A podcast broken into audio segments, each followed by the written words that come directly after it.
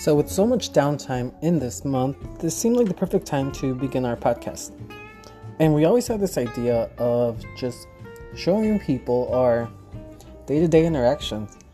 So I'll be with Jackie and you guys will be hearing our typical daily conversations, which tend to be really fun, in my opinion.